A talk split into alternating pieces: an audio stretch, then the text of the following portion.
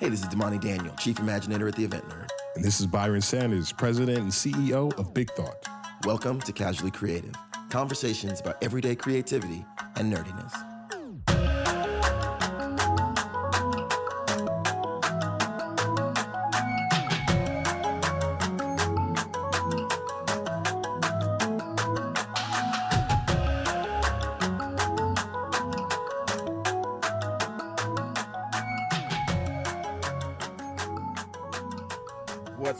Fam? This is your favorite co-host of Casually Creative, Chief Imaginator at the Event Nerd, Jay Damani Daniel. And this is Byron Sanders, your uber favorite co host of Casually Creative, Byron Sanders, CEO Like the- of Big Thought. Wait, like the like the like the vehicle, the people that bring your food and drive you around, Like Hey, that kind of Uber. Have you ever driven in an Uber vehicle? Like like the, the brand? Yes, Nobody Yes, does I that. have. It's not a Yes, thing. Are you It- it- drunk already? This is ridiculous. Keep going. No, So Byron's Uh, like what- a co-host on call. Anytime you need a co-host, you Uber Byron, just and boom, he shows up. That new app, it hit, Yeah. man. uh, and that voice that you hear that's not your favorite or your ter- your secondary or arguably your tertiary favorite uh, co-host Byron um, is none other than uh, Tanner Hawkinsmith, the executive director of the ALS Association of Texas. Tanner, welcome to the show. Hello, thanks for having me, guys. Texas of the whole Yes. thing. Of the whole state, it's big. It's a big deal. That's it. It's What a- that? What is, yeah, what does that mean? Like, what does it mean to be? Because you hear about people. Let's just jump right into that. You hear about people uh, being executive directors or CEOs of nonprofits, and they're usually over a relatively defined uh, uh, geographical area. Yeah. You don't hear often of like Texas. That's that, that's it's big. Well, you know, when we were looking, uh, our chapter actually used to be three separate um, about seven years ago. But there's a lot of cost efficiencies when you look at combining large regions. Um, there, you know, uh, nonprofits tend to have quite a bit of overhead, administrative operations sometimes, and if you can consolidate that, and uh, you know, administrative expenses, and so we just thought it was good. And honestly, Texas, you know, it's different though. We still run a, a regional leadership model. We can get into that later, but um, because every big city in Texas is so incredibly different. I mean, you guys know if you if you traveled at all, what works in Dallas does not work in Austin or San Antonio or Houston, and then you got El Paso, and then you got the Panhandle. I mean, the Panhandle is just something completely unto its own. I know. I lived Um, there for four months during COVID. I'm aware. Yeah, I'm sorry, um, but it's it's hard, you know. But um, so you have to look at regional leadership. But we just felt like the efficiencies you can get in your spending um, are best suited if you have a large chapter like Texas. But it does it creates it creates some some things. I mean, you got to get creative when you look at how you get your staff together, how you communicate with your board, everybody being everywhere. So we did a national conference here a couple years ago in Houston. They're like, "So did you just?" Did, and I'm in Houston. They know I live in Dallas, and people are like, "So did you just drive in today for the meeting?" I'm like, "It's nine in the morning." But they don't Like- know, man. Yo, like- it was so funny. It, it's like I, I was talking to, to a friend of mine who has no concept of the South because he's only lived in the Northeast, and it was like, yeah, yeah, um, you know, I'm just, I'll come in, you know, kind of do a little Texas trip. So I'll come in and then just hop down to Houston real quick. And I was like, one one does not hop down to Houston. no, no. Yeah, that's a that's a day trip, homie, and that's only if you don't mind driving most of the day. Yeah, and then if you're going to South Houston, you got to Yeah. plan a two day trip. If you're going You know what I'm south of the city, Yep. you're going to spend an hour and a half in traffic. It's dr- and then I got you know we have a clinic in El Paso. If I go to El Paso, I got to fly an hour and a half flight and and change the time zone. Wait, El Paso has a different time zone. Yes, sir. It's right there, bro. Yeah. What's that, Mountain Yeah. West? Yeah, it's. I mean, it's Yeah. it's insane, but uh, so it create it poses some challenges, um, but I think there's more benefit than there are challenges. So What have you? What has been the thing that you feel talking about the challenges has been the most challenging thing to trying to I'm not going to say manage, but to lead such a diverse group because you're right. The going from the Panhandle to Houston, there are very different. Uh, there's very different infrastructure. There are very different needs. So, what do you think is one of the most significant challenges that you've had to overcome, or that you or that you're currently working through as it relates to leading such a diverse and broad group? You know, I think it's the biggest turtles. Uh, the biggest struggle is internal. Um, you know, if your if, if your team's not on the same page and move in the same direction, it's difficult to move your mission forward, right? And Yeah. I mean, organizations, companies deal with that on a day to day basis when they're all just down the hall from each other or in the room. So when you expand that and you you maybe see your colleague once or twice a year who you're in the mm-hmm. trenches with and doing and doing hard work with, and you don't have an opportunity to embrace that shared experience that builds team, that creates huge problems when you're looking at building a strong team. And so, you know, we've over the past couple of years have really gone put a lot of effort, time and money into figuring out ways to embrace our geography um, and use that actually to to strengthen our team. So we went we developed our regional leadership model over the past couple of years where um, we implemented hiring regional directors that run each one of our major markets, and they Yeah. bring together the whole team that leads both fundraising and, and a nonprofit. You know, you, have you can have your like in corporations, you know, you got your sales team, you have your your operational team. Well, in nonprofit, you got your you know you got your fundraisers, you have people that are doing the programs, delivering on the mission day to day. You have your operation staff. So we need people in each one of those large regions that were focused on driving the mission. Right? You got to have a single person in those big major markets that every day they wake up and go to the office, they're thinking about the entire mission. Um, because before, everybody was thinking about their thing. Mm-hmm. you know? Um, Yeah. and you got to have that person that's focused um, and driving the whole team. And so that really that that helped tremendously. Because you you brought and you know we were able to bridge the gap in that sense of people moving in different directions was we were able to get soaked up with that. So um, and then we embr- embraced technology. Um, you know before covid Mm-hmm. um, we, and so, you know, we've been, um, you know, using a lot of video conferencing systems. We I, honestly, it's it's small, but we jumped on Slack a couple of years ago, and that literally changed the culture of our Oh, team overnight. changer. You know, game changer. um, and so you know, just small things like that. But it's still a struggle. We're still, we know, we still deal with it. Um, but I would say, you know, our internal team building, and then you go, then you go to the board. Byron, you know, I Yeah. mean, managing a board of directors, right? Yeah. like it's challenging when they're there with you. So when you only get to see them or talk to them four times a year, sometimes it's it's that's that's something we're we haven't we have we're far from perfecting. Yeah. Um, you know, but we're we're we're searching for it. So you know, I know we just dove in right, and we Mhm. kind of hit like we we got into I would say nonprofit 2.0, right? Yeah, Or, real quick. You know, um, let's let's learn a little bit more about. So you talked about the mission, Yeah. Fam. I want to know: Have you ever did a poll uh, to see like how many of y'all um, um, crazy cats out there know what ALS stands for? And what were the results? Oh man. Uh, so pre ice bucket challenge. Okay, because we're gonna get to that. We're gonna get Yeah, to yeah, that. yeah, yeah, yeah. So Yeah. pre ice bucket challenge, man, very little. Most people knew about Lou Gehrig's disease. Okay, Um, okay. And so, um, post ice bucket challenge, you've got a small uptick, but not that much. Um, most people who donated and gave during that time, they just they they jumped in, jumped out, right? Which was Yeah. expected. Um, and so that's the big thing. I mean, the education part of what is ALS is a massive part of our mission. Um, just educating the general population. So yeah, it's it's very small, Byron. We so I you know, would ask you, Yeah. what what does ALS stand for, and can Yeah. you say it three times fast? No, I cannot say it three times fast. I'll say it one time slow, um, and just and just get it because you're going to get one shot at it.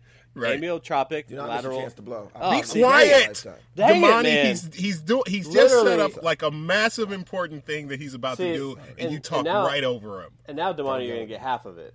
I'm just. I hate you both. I'm done. Goodbye, guys. Goodbye. All right, I'll, I'll Damani, I'll give it to you. We've been friends long enough. I'll just throw it out there. amyotrophic lateral sclerosis. Beautiful. Now, now Perfect. repeat it. It's exact. Well, Alexa, um, what is what is ALS stand? ALS? Yeah, right. Yeah. Yeah. No, Trust me, man. Going and going from so you know I went from um, leading a faith-based arts and cultural um, uh, mission in Dallas Yep. to leading and running a met like a, a health-based nonprofit with a complex disease like ALS. So trust me, man. I faked it till I made it for about a year and a half with the medical knowledge, you know. But because it's something, it's it's difficult, you know, and you just can scratch the surface tonight on it. But yeah, yeah. So Yep. break down break down ALS, right? Because people there's the ice bucket challenge. Yeah. Um, like th- th- there's people with a cursory knowledge of it, but if you had to put into the boilerplate of what ALS is and how it affects people, what I'll, would that be? simplest explanation. Okay, um, it prevents your brain from communicating with your voluntary muscles. So throw out voluntary muscles to me. What do you guys think are some voluntary muscles? Um, my amazing uh, triceps. Yes. No, actually not. Damn. But I'm sure they're amazing. But those are. I was about to say, which part are you disagreeing? I mean, with? they they are. You can you know you can you can choose to flex your tricep or choose you know things like that. So those are tend to be voluntary. Yeah, that's good. Some of the more prominent voluntary muscles, though, voluntary, right? you can control it. Glutes. Uh, your sphincter. Yes. okay. I was right, Byron. Back up off. me, No, no, bro. no. You were, you were. I, that's you were right. I think it's interesting. That's the first place you went. Yes, it is. Now some are able to control that better than others. S- Uh, Con- you I'm know. controlling mine right now. Are You you, a master of or- controlling your sphincter? Yeah. It's, it's I like mean, a booty so kegel. so just think about it. You've derailed the conversation. Completely. good talk. It won't be the last time. No. But if you can imagine, you can choose to blink when you want to blink, right? That's true.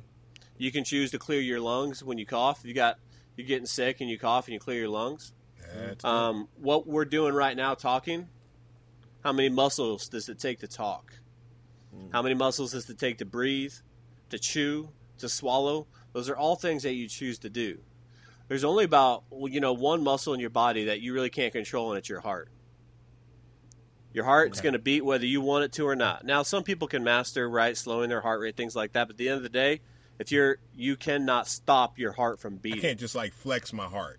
Right, right, right. Exactly. Yeah. So, so AL, what ALS does, it's a it's a degenerative nerve disease. You know, they're, the cousins of ALS are some of the um, the the diseases like you see in Alzheimer's, things like that. But it has the opposite effect. You're, it, it breaks down your body, and it prevents you from communi- your brain communicating with those muscles, and they begin to atrophy, and you sporadically lose the ability to control those things, and it ultimately will always lead to people not being able to breathe on their own, digest, uh, eat, digest food, um, cough and clear their lungs, walk, talk, blink. Um, and so now that happens different for everybody. Um, what happens first? You know, there's several different types of ALS. Um, uh, bulbar, one called bulbar onset, which is you notice it in your speech and in your breathing first. So, um, you know, a lot of guys uh, who, people that we've talked to that have that, is they'll get home and their wives for the past two months have accused them of drinking at work because they get home and they're slurring their words throughout the day. Their muscles become fatigued, and they're now they're slurring because um, ALS is now it's it's beginning to affect their speech. Um, and then they notice that they used to be able to walk up a flight of stairs and breathe it, and they're fine. But now they're having a hard time catching their breath. Um, their lungs are beginning to become affected, and and, and uh, the the communication there are, is breaking down. Um, those people tend to go the quickest um, because that's important, right? Breathing is important. The other is limb, the other is limb onset. Um, so just imagine one day you go to get in your car, and you grab your set of keys, and you your whole life have had a no problem turning the ignition in your car. Mm. And one day, you grab those keys, and for some reason you can't rotate and turn that car. And literally, it happens like that with people. Just like that. Um, I mean, it can happen just like that, or it can be progressive as well. People Wow. begin to lose some strength. Um, one of the first guys I met with ALS, he was uh, he was actually in Iraq. He's a war veteran. Uh, You may not know, but uh, veterans are twice as likely to develop ALS than any other person. It's actually Yeah, a service-connected disease. and We could talk about that, but he Oh, was. yeah, uh, no, we he- need he- to get into that. yeah, so he was run. He was running a marathon. So he's called the machine because this dude, like, even when he was in Afghanistan, he had to run like a half a marathon a day just to stay in shape. Um, and so he was running, and he had what's called drop foot. All of a sudden, his left foot at the toe loses the ability to hold the foot up, and so as he's running, he trips. The foot just drops. Okay. Think about lifting your foot up off the ground, but the toe stays there. Your heel picks up, but your toe doesn't move. Your Yeah. foot doesn't move, and you trip. Yeah. It's called drop foot, and it happened for him like that. Um, he was obviously uh, honorably discharged and um, still with us today. He's he's actually been able to be fortunate, live some live a good amount of time, but um, that's how it affected him. You know, um, diagnosis generally takes about 12 months to diagnose the disease, and then from first symptom to passing, the average is about two to five years. Really? Yeah, So, so, it was so what's, the longer than that. mortal- what's the fatality rate? hundred percent. Wow. Now there are now here's the deal. There are cases. It's not a, not enough cases to take it out of the hundred percent fatality rate, Yeah. but there are a handful of cases, and we've researched them all of people getting ALS, and then all of a sudden, it just stops. We don't know why. wow. Um, so it's it's a devastating disease. Now it, now the the disease rate's only about four to six per one hundred thousand people. Uh-huh. Um, so it's a rare disease in that capacity, but you can imagine the impact it has at a hundred percent mortality rate. Yeah, I mean, Um, somebody, you you know, you get that, you get that diagnosis. I can only imagine, like, you know, um, so I, I have a family member going through pancreatic cancer right now, Mhm. Right, and you know, it's one of the worst kinds, right, and so I would imagine that, you know, you go through, you, you you're like, what in the world is going on with my toe, Right. and then you you come, you know, you go into the doctor's office, and then you come out, and the world after has got to feel completely different. Yeah, and the I mean the unfortunate thing is is it takes about 12 months to diagnose the disease because most doctors are not educated enough. And so the amount of people that I've talked to that have gone through back surgeries, um, carpal tunnel syndrome surgeries wow. because um, it mimic it can the, the the symptoms can mimic other things. Mhm. And honestly, like you have to basic because we don't have what's called a biomarker. Um, so with cancer, you can get a biopsy or a blood test, you know, things like that. They can look at white blood cell counts. They can look at the biopsy and tell you, okay, you have this type of cancer. ALS has no biomarker. You can't take blood, a urine sample, or tissue sample and figure out you have ALS. No genetic Um, anything that you can So do. So we have about 10% of the ALS population. We've identified a handful of genes that Okay. carry the ALS, uh, carry the ability to develop ALS, but the rest are what we call sporadic. We have no idea why. Wow. And even in the and even in the genetic cases, we have no idea. It's not just because you have the gene does not mean you're going to get ALS either.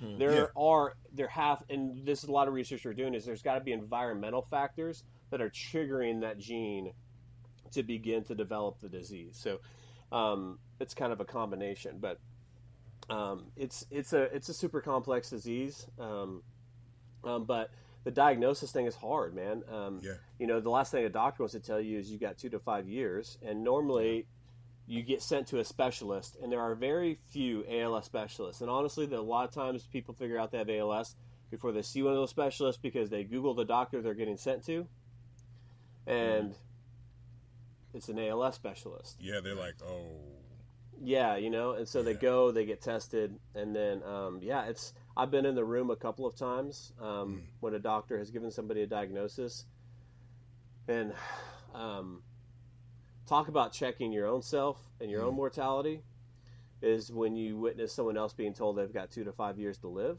yeah, Um, you know, I I think I realized when I took this job how incredibly selfish I was with my time. mm. talk about that. Yep. You know, um, so that same guy I told you about, that young that young veteran at ALS, he had two small kids, and uh, we were shooting a PSA at his house, and um, his kids were at school at the time, and he's at this time he's uh, fully what's almost called locked in to where he has very little function at all. He Okay. can blink. He talks with a computer screen by moving his eyes. With technology is amazing, um, but he's no longer the machine, right? Um, and his kids, uh, well, so his kids come home. They run in, um, they jump up on his lap, um, and you know he does what he can to engage with them. And then their mom comes and grabs them, and because we're you know we're doing the PSA thing, and he talks to his computer and he says, "Tanner, what hurts me the most is my kids will never know the machine." And he looks at this picture of who he was, and he goes, "I can't. If I, I've ne- I've never been able to hold my son. I've never been able to hold my daughter." And so there's times when I come home from work and I'm stressed out and I'm tired, Yeah. and I don't want to engage.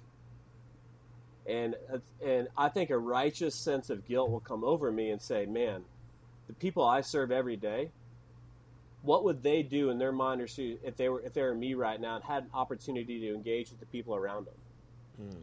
That's a that was a I mean, and trust me, man, I am far from perfect at it still.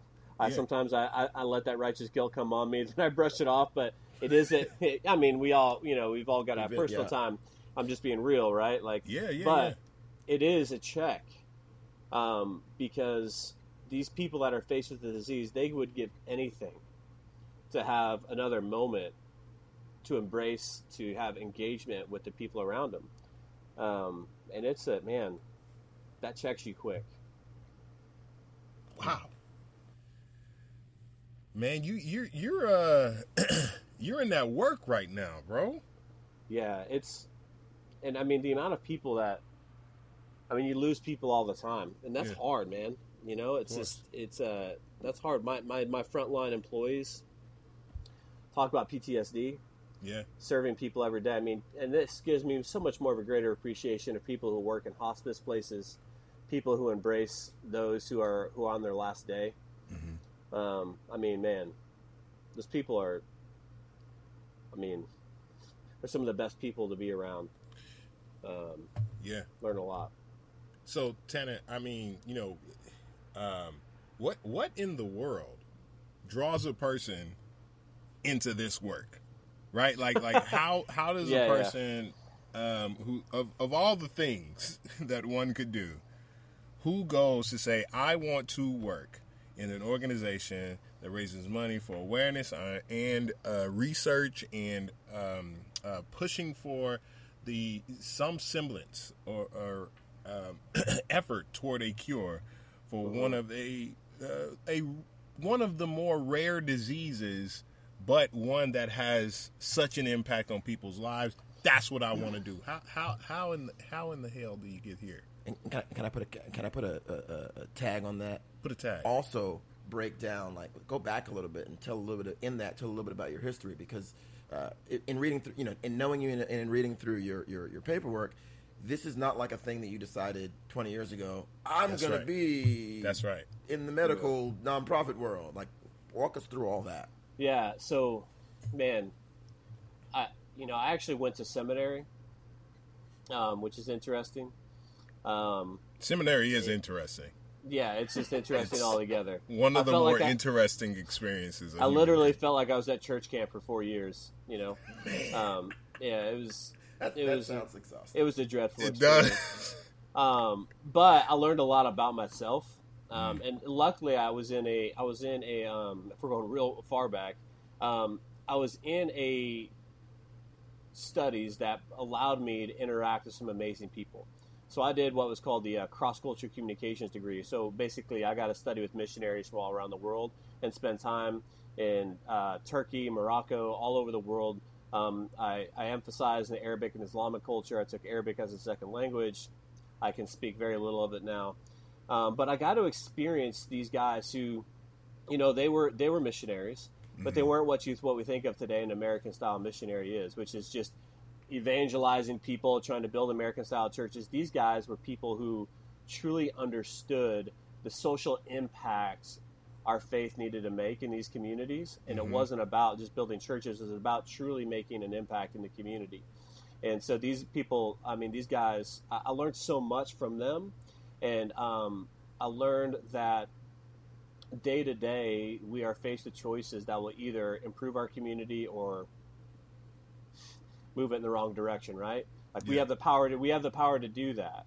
And so the work that they were doing was truly impacted me, and I kind of decided from that point forward that regardless if I go forward and I work in a faith-based arena, if I work at a church, or if I don't, um, I want my work to matter.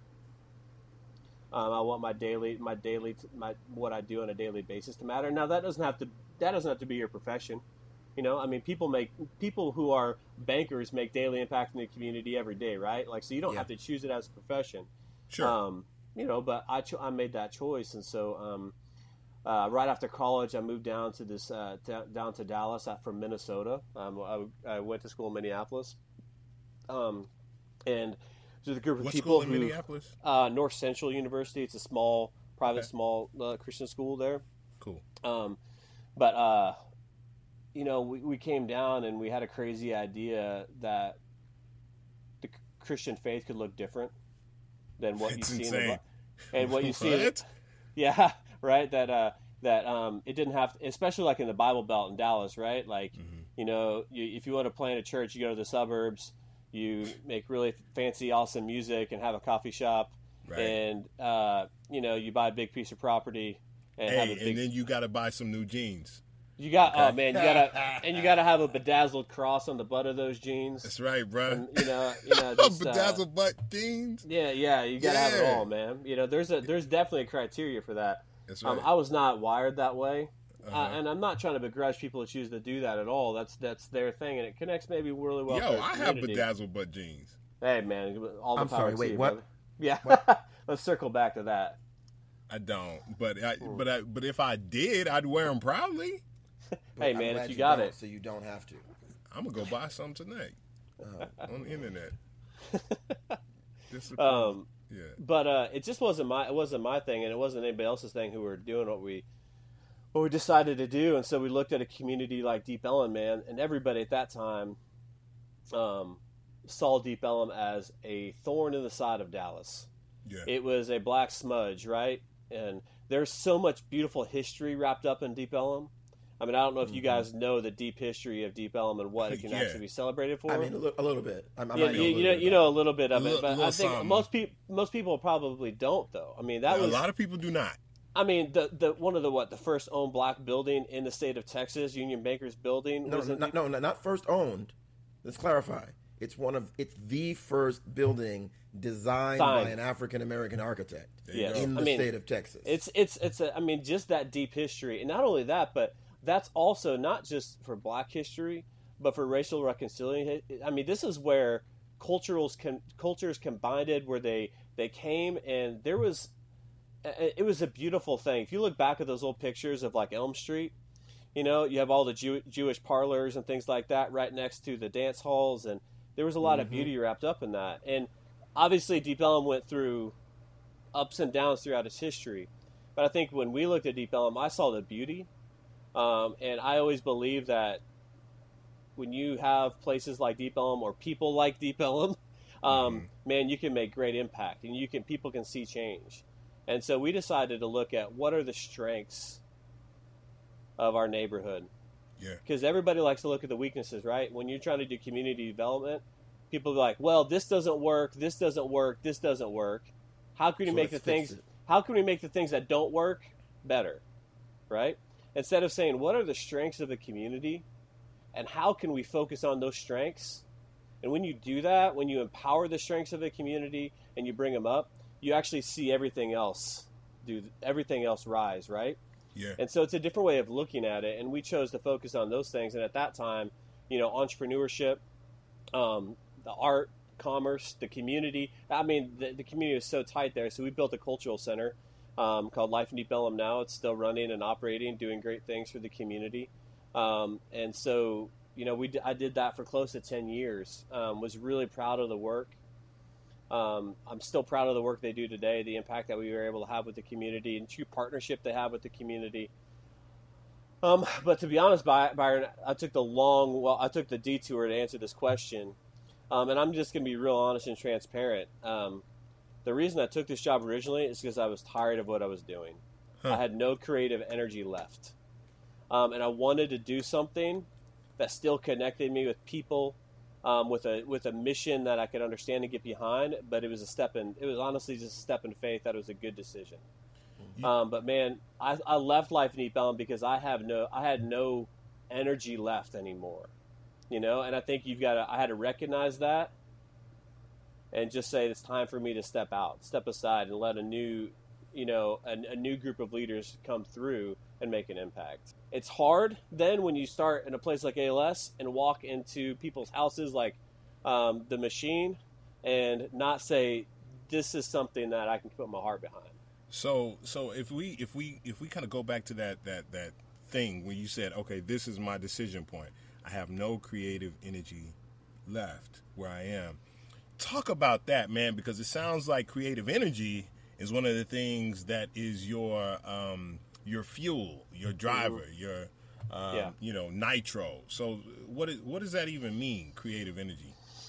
You know what's interesting is um, answer one of Damani's questions is where when am I most creative? And I said a lot of times I'm in a crisis. Um, and uh, I was done with crisis, man. There was so mm. much that happened in the community of Deep Ellum, so much things we had to be creative and build and do, and um, it plateaued and it was working, and I just lost it. You know what I mean? Like it was just like I woke up in the morning, I was at staff meetings, and my mind would would would drift and feel disconnected. And um, when you get like when I just I just tell myself every every day if I get like that, it's time to seriously question why I need to be here anymore. Because the mission that you're working for, whether it's a corporation or or a nonprofit, deserves better, right? And it's mm. not a negative. It's I think people yeah. people think bad. You know, they, they, wake up in the morning and think that, and it's like I'm a bad person, or mm. um, and it's not. It's just a self realization that um, it's probably time for someone new. It's probably time for something different, and yeah. that's okay. That was, you know, I had to look at myself in the mirror and say that this mission of life at Deep Ellum deserves something more, and I'm not it right now. After ten years, I'm not it, and somebody else needs to take it. How do you how do you make sure that, you know, it's it's almost like you're saying, you know, I was my tank was empty. Yeah. Right. Um, but you still care about the thing that you had poured so much of yourself into over the yeah. years. How, how do you how do you know, you know, who to transfer that to? Oh man, I just looked at it as not my responsibility, to be honest. I had a board of directors. Yeah. Um, and they're they're entrusted for that stuff for a reason. Mm-hmm. They were chosen for those positions for a reason. Um, and I think too much influence into that process will do damage for an organization. I think if you're a leader and you built and it's time for you to go, yeah. Um, if you provide too much influence on the on the transition, um, it can damage things. You just got to go. It's just time to go. Um, now you can give insight and help, and I did. I worked alongside uh, Joel and Rachel Triska, who are leading the effort there now, for yep. about a year in transition. Um, but um, it was good. It was a good thing, you know. Um, you, you, talked about being a faith-based arts and cultural organization. You had some some background in the arts uh, as well, specifically um, as a member of show choir. Uh, how I always like to yeah. just drop that anywhere. Glee Club? Is this what we oh, talking brother. about now? Oh uh, yeah, man. That was jazz hands and everything, brother. Yeah.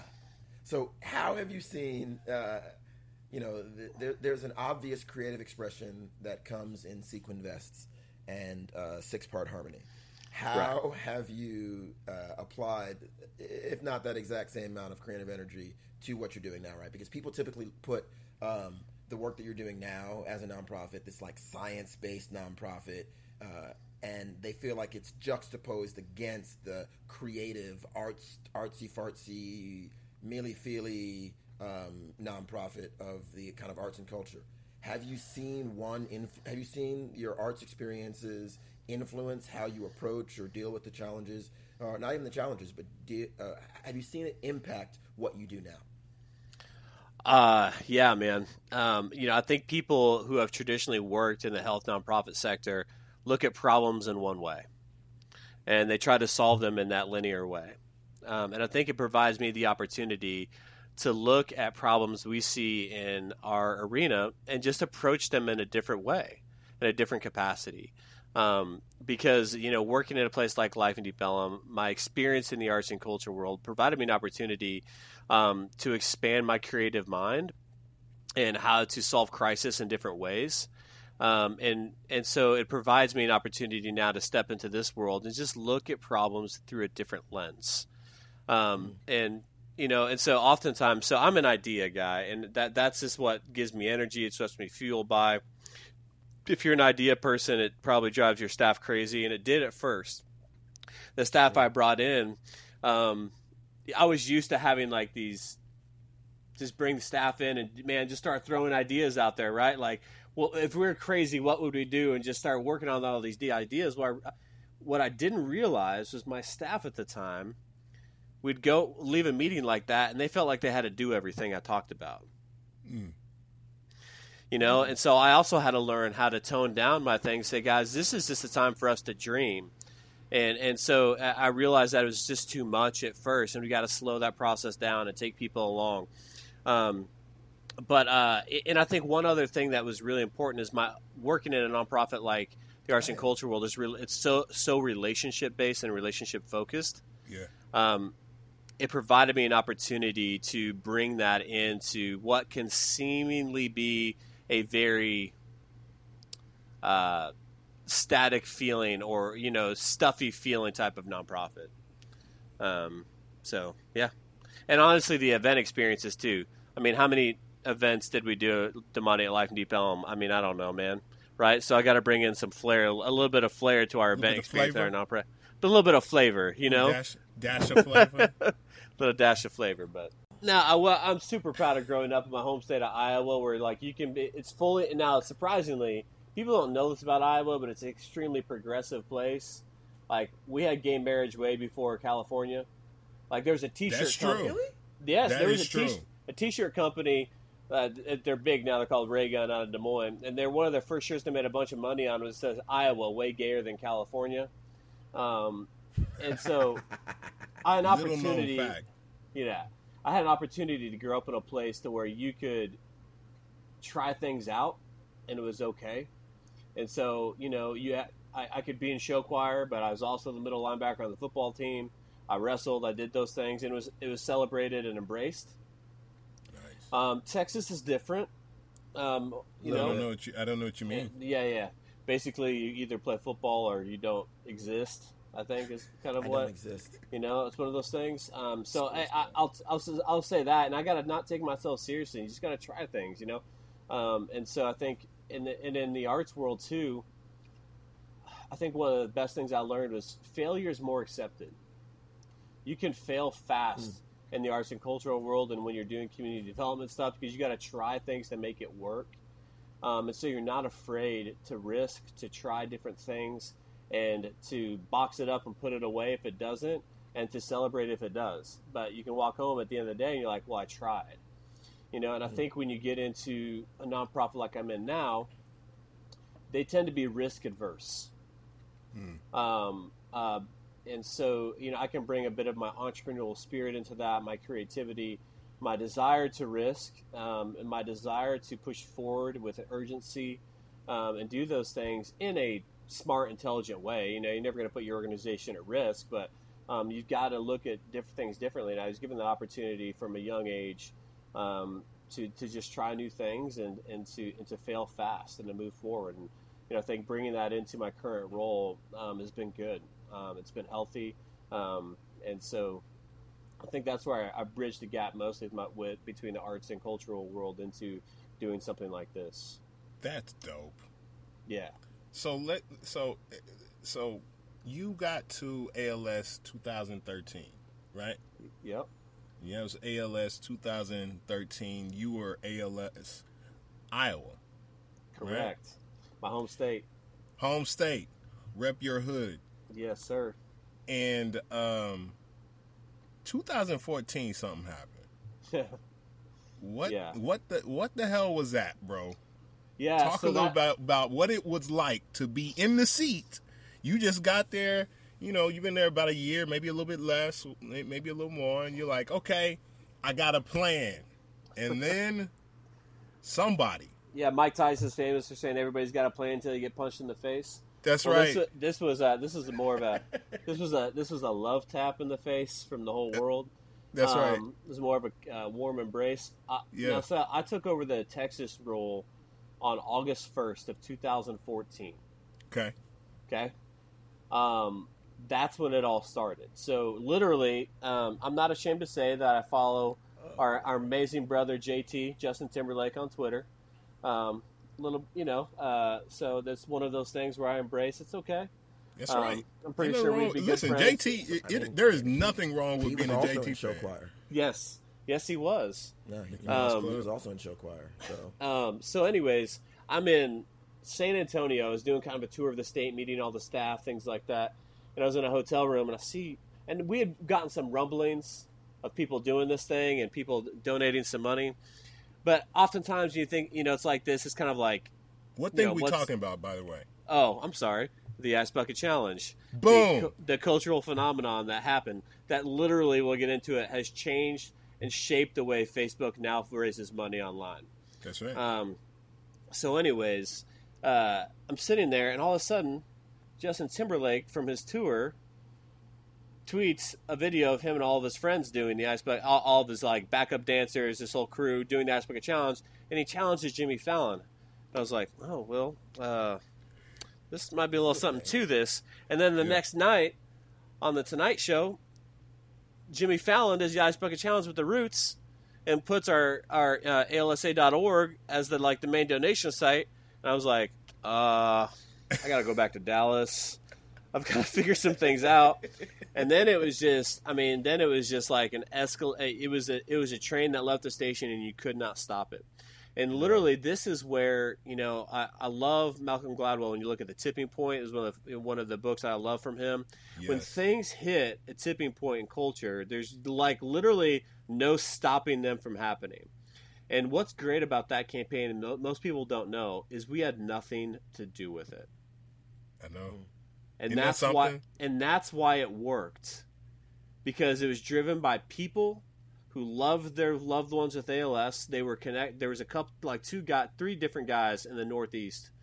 Um, one of the guys in particular, Pete Frates, who who we just lost this year, actually. Mm. Um, he was a former uh, baseball player, played for Boston College, was really connected to the sports world in Boston. Yeah. Um, and he got a cou- and a couple of guys from like the Patriots and Red Sox did it and challenged some people, and then it got in that sports world. Then it just kind of escalated real quick. Um, and then five weeks later, nationally, we had raised 115 million dollars in five weeks. Wait a minute. I need you. I need you to tell me that one more time. Hit me with that number again. 115 million dollars in five weeks. Wait a minute. Wait a minute, Tanner. Say that number one more time, 115 million. bro. Listen, that's, I'm. that's a lot of millions. That's so many millions. millions. I'm a I'm a nonprofit guy, right? Yeah, and yeah. so at the end of every fiscal year, you're thinking about okay, so what are our fundraising budget projections? How much we think we can get next year? Yeah, right? yeah. And then you use that to base your your your next year's budget on for planning. Right. And then you get that passed by the board. Blah blah blah. Fam, how much was how much did y'all plan on raising that year? So, uh, so just to kind of clarify, our organization is federated. So the nat- uh, we have a federated system. So it's almost kind of like a franchise deal. But, Yep. so every chapter has our independent board, finances, budgets, and the national office does as well. So I think nationally at that time, we were raising less than sixty million dollars a year as as a whole organization Oh my God. right? and so um, it's just like now that 115 million is that's a calculation of all the money chapters written, the money with the chapters, national, everything. Um, so it was like literally we had to hire temp workers to process checks, both at the national and the chapter level. Um, our and what was very present is our technology did not support this either. Uh, websites, donation pages crashing.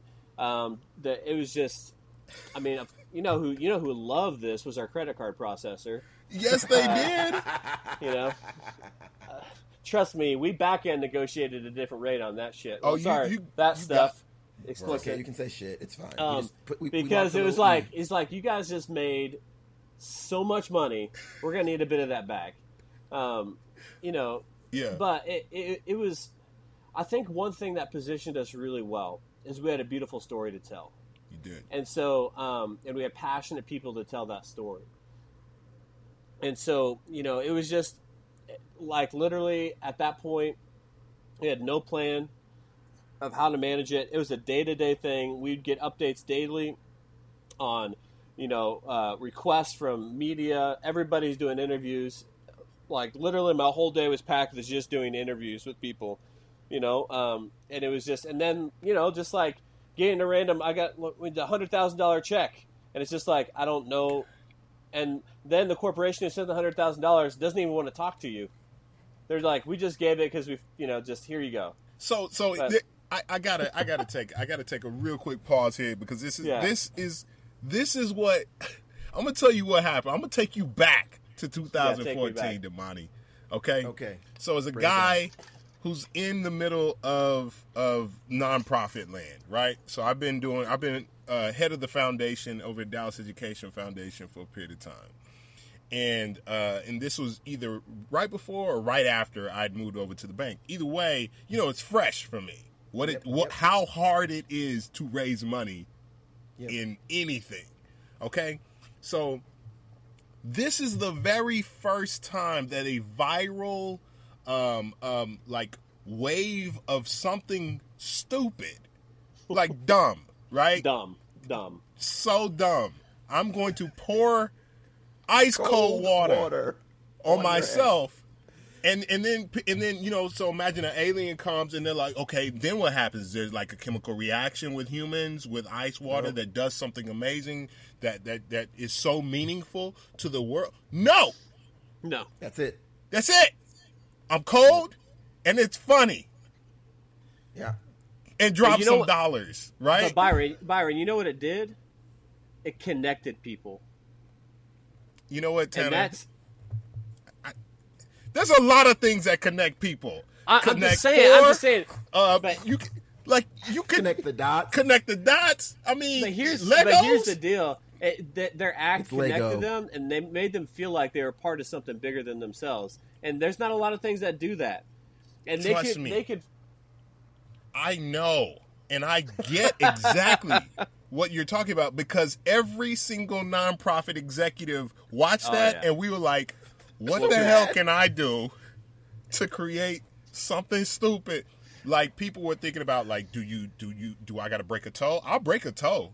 I'll break a toe. for 115 million. I'll break break more than a toe. the toe break, like the bo- the bowling ball drop challenge. Ha ha! Ha ha! This was hilarious. I have multiple metatarsals destroyed. Can trust somebody me, give me I had fifty thousand I. I had my colleagues, like the other nonprofits, texting me being like, "What the f- is happening?" And like, how can I get some of that? You know, I'm just like, the amount of the amount of marketing consultants that reached out to us after that Yeah, and wanted first of all do studies and then also like, hey, we can help you recreate that. You know, so we're like, lying. They're uh, lying. Just pay us a million dollars, and Right. we can Of uh, your 115. you know, and we can recreate that uh, Yeah. very viral natural phenomenon to happen. Yeah, like, yeah. You know what? And not, you know what? Never before, and never since have we seen anybody recreate exactly the kind of momentum that that got in five freaking weeks. They, they, to, to, to, to your own admission, you raised more money in less than a quarter than Yeah. it took for well than you were expecting to raise over the course In of the your year. entire year. Yeah, you know, I mean, it's it, was weird to be in it, to be honest. Yeah. Um, it was it was just strange. It was a little surreal. I'm all of a sudden get like I'm on. I find myself on NPR, and I'm like, I don't know what I'm doing on NPR, you know. And it's like it's just it, it was it was bizarre. But honestly, like people in the ALS community, it was the first time they felt like people maybe were going to understand what they were going through. Mm. Yeah. You know, it was like, and one woman, you know, said every time I turned on the TV, it felt like I got a warm hug. because Wow. finally people you know i mean it was so it was empowering for that community to see you know the guy who really got um, who really pushed forward into being one of the main founders pete frates it came out because when he got diagnosed he was 28 years old when he got diagnosed 28 Yeah. Newly married he turned to the doctor and he said this is before the ice bucket challenge he said how much is it going to cost to cure this thing well, and the doctor said on average, from you know, from finding treatments to pat to getting a drug, generally it's about two and a half billion dollars. And he goes, "I'm going to start tomorrow." And like a week later, the ice bucket challenge hit, and he was one of the guys who started it. You know, Shut up. yeah, Do you know? Do you know? Yeah. Like, I- I- and I, obviously, like Beautiful you said, this story. is something. This is something that was created naturally. Do you know? And if you don't, that's fine. But do you know how Pete and the other people that were involved, like, how did they get to this really this place of creating a really dumb? Fr- I mean, it, it was a frat boy thing. Like it felt like very much like a frat boy. That's Let's right. dump ice on each other. Well, so I put ice it, it was actually pants. it was actually some other people were doing it as like a funny just internet challenge thing to do apparently at the time, and these guys just took it and said, "Hey, do this and raise awareness and donate some money for ALS." That was how it. did ALS get to be the thing? Ah, dude, there's been so much stuff. It's just, it's one of those things. I don't have n- like literally so much research has gone behind it to figure it out. Um, but it was really focused in on three main guys up in the Northeast, like I said before, Yeah. that had enough cultural influence with people, you know, societal influence that they people, you know, just kind of domino affected that way and caught fire. But you know, and it's it's been interesting to be post Ice Bucket Challenge. The amount of people that were like, okay, so now you're good, right? right. Right? You know, it's like, so you're you're good. And I'm like, uh, we are far from good. like, it's so far from good, but this is a great start. Um, so it was it was it was it was weird. So you talked earlier. You talked about um, how uh, service members are impacted Yeah. um, by by uh, ALS at a disproportionate rate to others. Talk a little bit more, kind of about that, because because were any of those three guys that were up in the Northeast were any of them servicemen? Obviously, I know you said that one guy was more in sports, but No, of no. So they they um, none of those guys are servicemen. Okay. Um, but uh, so uh, veterans it took, makes up about sixty percent of the ALS population served active military duty. Um, and so when you have a rare disease like that, and over six, and, you know, close to sixty percent of your disease population has a single common denominator. Yeah. Um, you know, there's uh, some research projects that went into it, and statistically, it's like basically impossible for that to happen. And so, Without you know, there's without there being a connection, you know, Yeah. but it leads back to environmental factors contributing to ALS.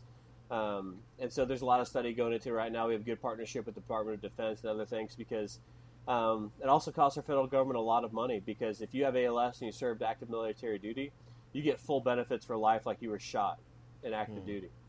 And so, um, on should. average, it costs our federal government two hundred to two hundred fifty thousand dollars a year to care for someone with ALS. wow. And so, obviously, they have a vested interest in researching why this is happening. Um, and so, we've got a good partnership with the, both the VA and the DoD, you know, helping fund research. I had no idea about that connection, man. That is Yeah, uh, man, it's it's it's super. You know, they they face a battle when they're in the military, then they come home and face this, and it's devastating. Um, Wow. um, so it's it's a you know, um, but outside of that, it's real no respecter of persons, man. I've met you know, we uh, in my Iowa chapter, we had a a 14 year old girl pass of ALS. Um, then you have an 89. You know, it's all, it goes all the way up to extremely elderly. So, Yeah. um, you know, it can happen to anybody. But it's Um, it's it's interesting to me that um, you know we talk about the ice bucket challenge, and you know obviously we're very interested in creative processes. Yeah. like what what really is a spark that gets people going. Um, so you have that moment in time, Right. And it really is a flash. And even though y'all raised two x plus of what you were trying to raise over the course of that year, um, that's still one year you know and and then to the point you brought up earlier you're not good because we ain't done No, so right. how do you how do you how do you build on that what do you how do you take the momentum how do you move on from there in a way that that allows you to creatively capture the opportunity that was there, and then also recognizing that it's not something that you're going to be able to ever, ever, ever do again. Yeah. Um, I think we had to learn how to be grateful for what happened, mm. but not focus on it as something that is going to make us successful in the future. Mm. And that was a really hard realization to come to. Um, I think when it was first happening, we thought this is something that we're going to be able to build on for years to come. Now, financially, yes, you can make right investments and make that money work for you, and to continue to build, you know, to continue to build, absolutely. But as far as building a infrastructure of huge new donors and constituents and people, um, you know, that's something I think we had to kind of let go of yeah. and understand that it was a beautiful thing. We are extremely grateful for it. I think we've, as an organization invested that money wisely into new research projects, funding our, our local services. We provide services uh, locally to people with ALS. We've done that really well, and I'm proud of who we are as an organization for doing that. Yeah. Um, but uh, we've got to still push the envelope creatively and how we still push a rare disease into the population of, of people, you know? Um, yeah. We know there was tons of surveys that went out to, to people who took the Ice Bucket Challenge and donated in a very small percentage said that they wanted to continue to be involved. Hmm. Um, and that's okay.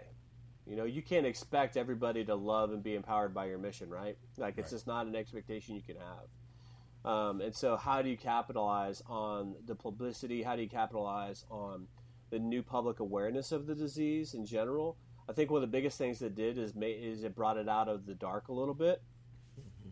You know, um, and so you don't have to you, you, don't have to start the conversation with people like, "Hey, I'm here to talk about ALS," and they're like just blank stares on their face. Mm. Right. There's at least a recognition now, where before there was no recognition. Um, But uh, we still have a lot of work to do. There's still yeah. um, much much work to do. So, you know, it reminds me of uh, when I was in college.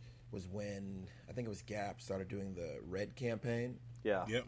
Um, where they were selling a line. They partnered with Bono and U2, and they had a were selling a line of clothing. And I remember I um, got upset uh, in college, right? In the self righteous way that you are in college. Yeah. Uh, because people were buying these clothes from the Gap uh, because it made them feel good about donating to wh- whatever. I can't even remember what the charity was. That I think it was AIDS, right? It was AIDS awareness it, and research. Um, yeah. And I got upset. I'll never forget someone checked me and said, "Why are you upset?" I said, "Because people should be given because people should be giving because they want to give because they believe in the mission, not just because they want to buy a nice pair of jeans." And they said, and then someone said to me, "Why does that matter? If money is being raised towards an end to benefit and and and make significant impact in our country, and if people don't want to, if people buy a pair of jeans to do it, why is that bad? And in a lot of ways, I feel like, to your point, like that's some of what happened with the ice bucket challenge. Like there were these people who were like, "I'm gonna dump some ice on my head," who wouldn't be able to have a, a cogent conversation uh, about ALS, but it still it still mattered because maybe you know, I, if, if I did the ice bucket challenge and I didn't want to stay plugged in, but then Byron saw it and Byron didn't want to get plugged in, but he did it. And then Byron's cousin saw it, and Byron's cousin was like, "Oh, I need to find out more about ALS and really dig in." It really speaks to the, uh, the how, how, we have to think differently about how we approach the challenges. Because yeah. just because it's not something that we directly align with, doesn't mean that it's not something we should still be a part of. Because we never know who two or three uh, steps removed from us is going to be impacted and is going to be able to make a positive difference in the long run. Absolutely. Because at the end of the day, $150 million is $150 million. Dollars. Was it 50 or 15? It's 50. So, uh, no, so our, our organization was 115.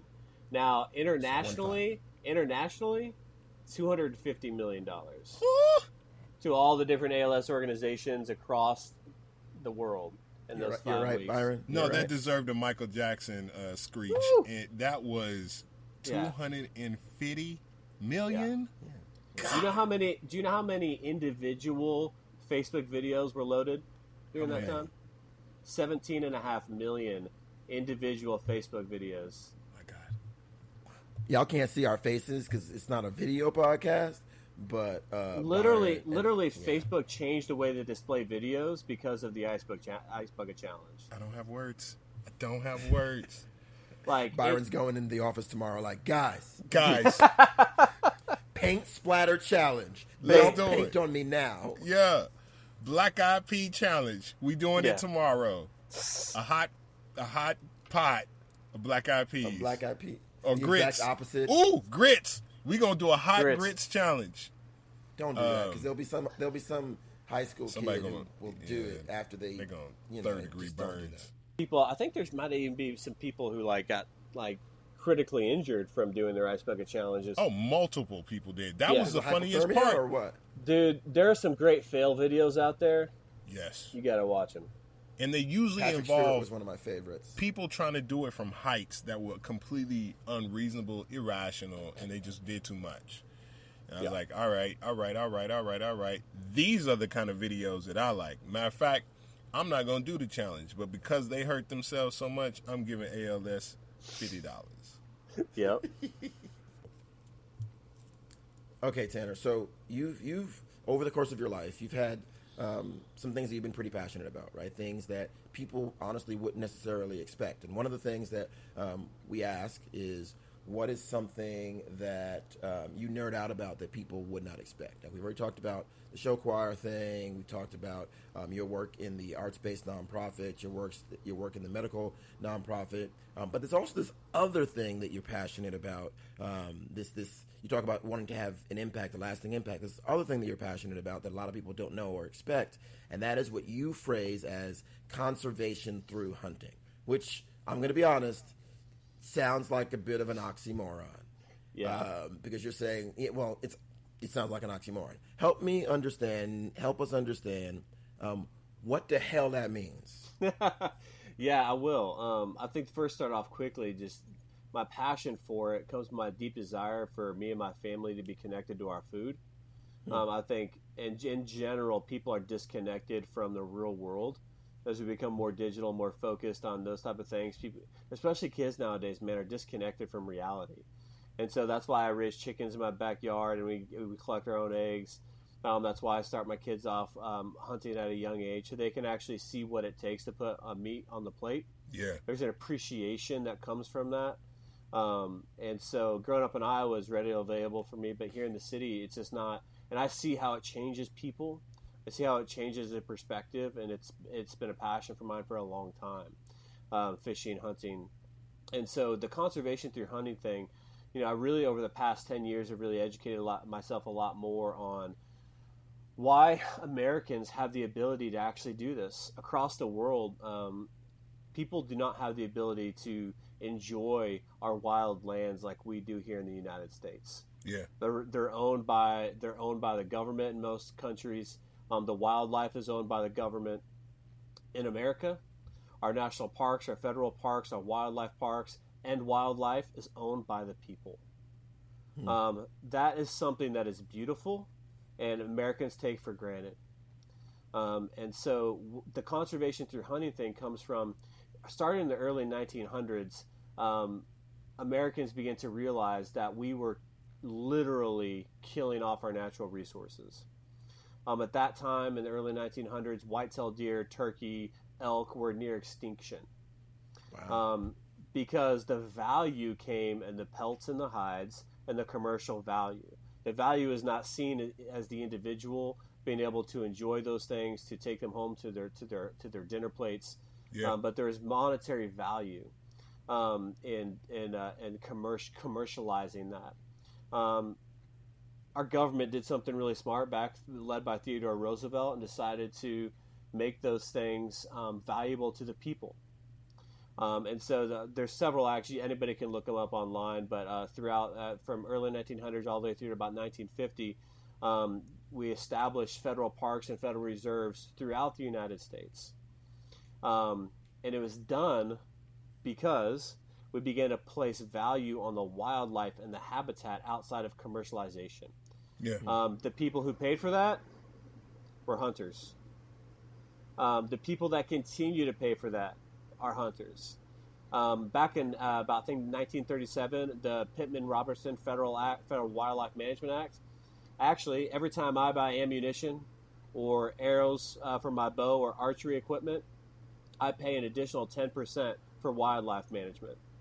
Hmm. People don't know any of those things until they do their research and history. Um, and so, uh, if we don't place value on those, uh, and since then, since all those acts are happening, and since we've developed uh, the, the protection of these animals, and so, and that, then you bring science into it, right? You bring biologists to say the land can actually hold a certain amount of elk on this prop on this on this piece of land or a certain amount uh-huh. of white-tailed deer. Outside of that, the capacity they'll actually die off because there's not enough food, and so they use hunters to manage the population of the animals to actually keep them at a proper level. Um, and so that's how they manage wildlife and manage the whole habitat. It, and so it's a really interesting process. We've actually been able to bring back several species near extinction from the early 1900s here in the U.S. through that. And so I straight nerd out. I, I nerd out on it like crazy. Um, and if you don't place those value and hunters step out, um, there's no money left to preserve federal parks and wilderness and management. Um, and there's no there's nobody to truly manage those populations either of those of those uh, of wildlife. And so um, it's a it's complex. And the North American model of wildlife management and habitat um, has actually brought back. So in Africa, um, they adopted our model of conservation. Um, I think back in the 70s or 80s, and literally brought back countless animals from extinction, hmm. um, from the brink of extinction.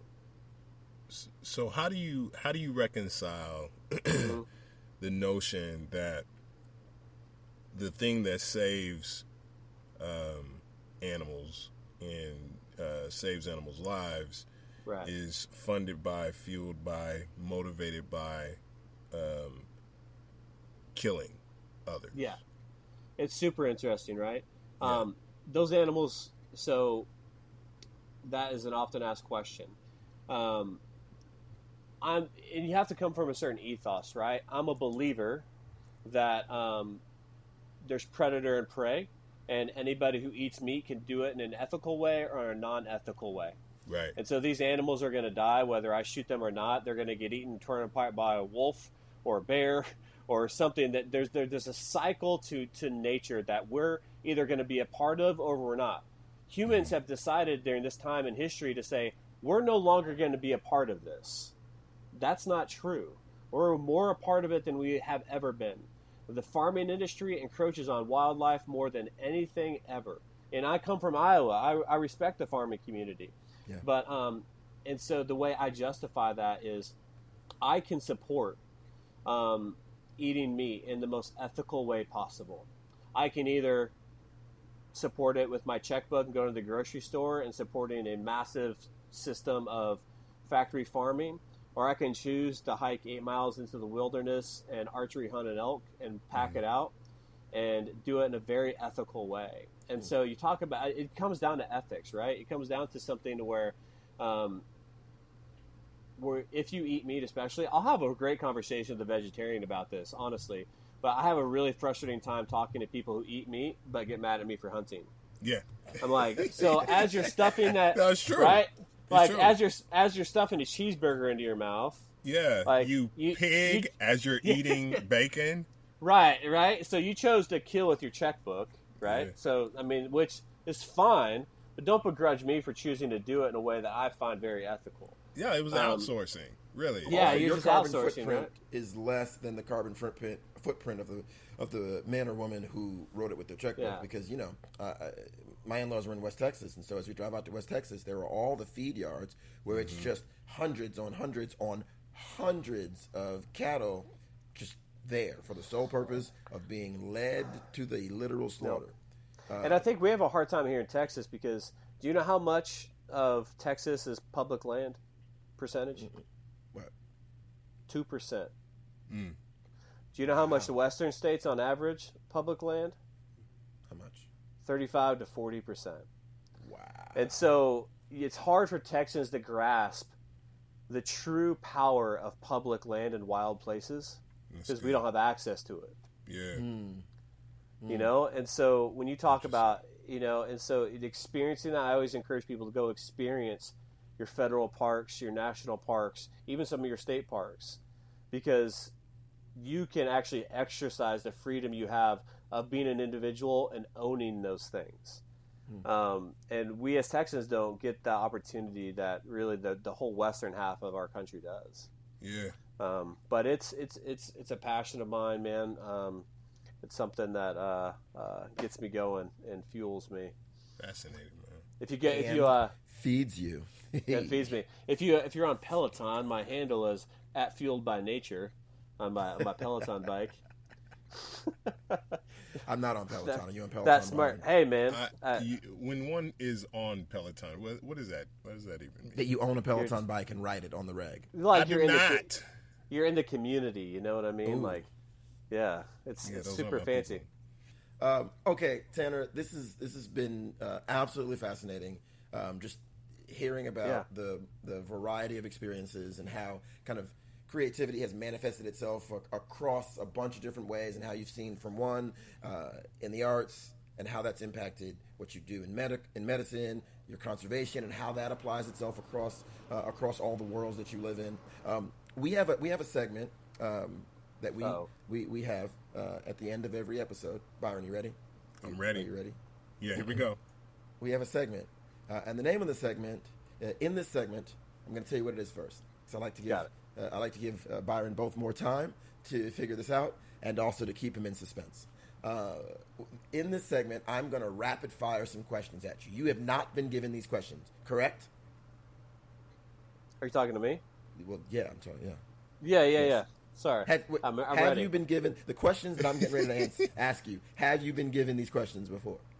I should probably answer that question after you ask me the questions. But no, Well, no, you, have haven't. told No, me you any. Thank you. Good lord, this is, you're like the worst person at a magic show. Uh, Yeah. The Oh, point I'm is, you have not been given. Pick a card, questions. I any have- card. I have a credit card. I, Can I use the credit card? No, you said. Well, you said any card. Okay, you I have not. You have you, you have not. Pre- you have not prepped me. Okay, so we, we want rapid fire. First thing off the top of your dome. All right. The name of the getting seg- loose. the name of the segment is quickly creative. Blah, blah, quickly creative. I'm, I'm getting warm. What? I the don't know good what hell? that was. You said, West am I Indian right? brothers? You said. Our West Indian brothers and sisters has just unsubscribed from our you- podcast. no, why'd you why'd you jump to West Indian, bro? That's not even what I was doing. You oh racist. God, that's not. What were you doing racist. then? Because I I was, was hoping doing that you were doing a bad doing- West Indian accent. I was doing a a, a mix of uh, uh, many different things It's called a mashup. Okay, and yes, West Indian was part of it, but also also not. So Okay, let's let's whatever. That was- freaking do it, Damani. It's fine. I am. I'm going to do it right now. Tanner, All right. here we go. Tree blind or deep sea fishing? Deep sea fishing. Classic country or classic rock? Classic country. Ice cream cone or snow cone? Snow cone. Ninjas or pirates? Pirates. Ketchup or salsa? Ketchup.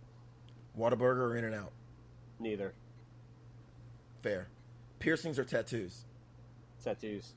Three favorite words. No, yes, and grateful.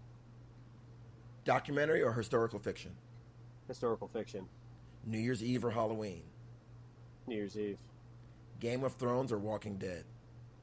Ah, Yeah. Game of Thrones. Game of Oh, Thrones, man. I didn't see that one coming, honestly. And lastly, and most importantly, jazz hands or spirit fingers? Jazz hands. Right. pew. Blah, blah. Now Uh, that tree that tree stand question five years ago I'd answer tree stand, but man, deep sea fishing has my heart right now. Really? that's good to know. All right, Tanner, this is brag on yourself time. Anything you want people to know, any place you want people to go look, how can they find you if you want them to find you? Uh, go. Talk to the people. For for ALS stuff, just go to alstexas.org. Check out all the awesome things we're doing. We got a regular blog you can check out um, on on the site to check out what we're doing and some good stories from people here with ALS in Texas. Then personally, just hit up at Tanner Hock, Hock spelled H O C K. On the uh, Instagrams is mostly where I'm at. I don't really do the Twitter because it's a cesspool of negativity. Um, Affirmative. uh, That's true. um, and the Facebook is just I don't know, my grandma's on there, so it's like you know what she used to be. Sorry, she passed now. But lots of people's grandmas are on Facebook. My wife though, she's on Facebook. Hit her up there. Yeah. Um, but uh, yeah, mostly on the Instagrams at, at Tanner right. Hock. All right. Yeah. Well, Tanner, thank you, brother. Thank you for taking the time to sit down uh, with us from and wait and wait and where Thank are you, you. recording from right now? Where are you recording from? Oh, that's a camper in my backyard next to my chicken coop. the most is the is the most conservation through hunting thing I think I've heard all day. But I, I live in Dallas proper, so you know, just doing just doing it right. so you so you're in Dallas, in the middle of the city, Yeah. in your camper, in your backyard, next to your chicken coop. Correct. All of All right, that. Just wanted just wanted to All make sure. it. Just wanted to make sure. Well, Tanner, brother, thank you so much for taking Thank the you, time to hang out with us. Uh, this was this was a lot of fun. Um, on behalf of the team at Casually Creative, Yo. uh, this is uh, your favorite host, Damani, Chief Imagineer at the Event Nerd. And your uber favorite host, Byron Sanders, CEO of Big Thought. Y'all stay dope. Stay dope. Casually Creative was produced by Heather Daniel of SweetRebel.com. Its intro and outro music were composed by Ezekiel Daniel and produced by Marcus Reddick and Dean Talbert. Feel free to check us out online at www.casuallycreative.co. Everyone living is a type of creative. Everyone's got a lane that they can create. Some people coding, for some people it's baking. If you can see it in your mind, you can make it.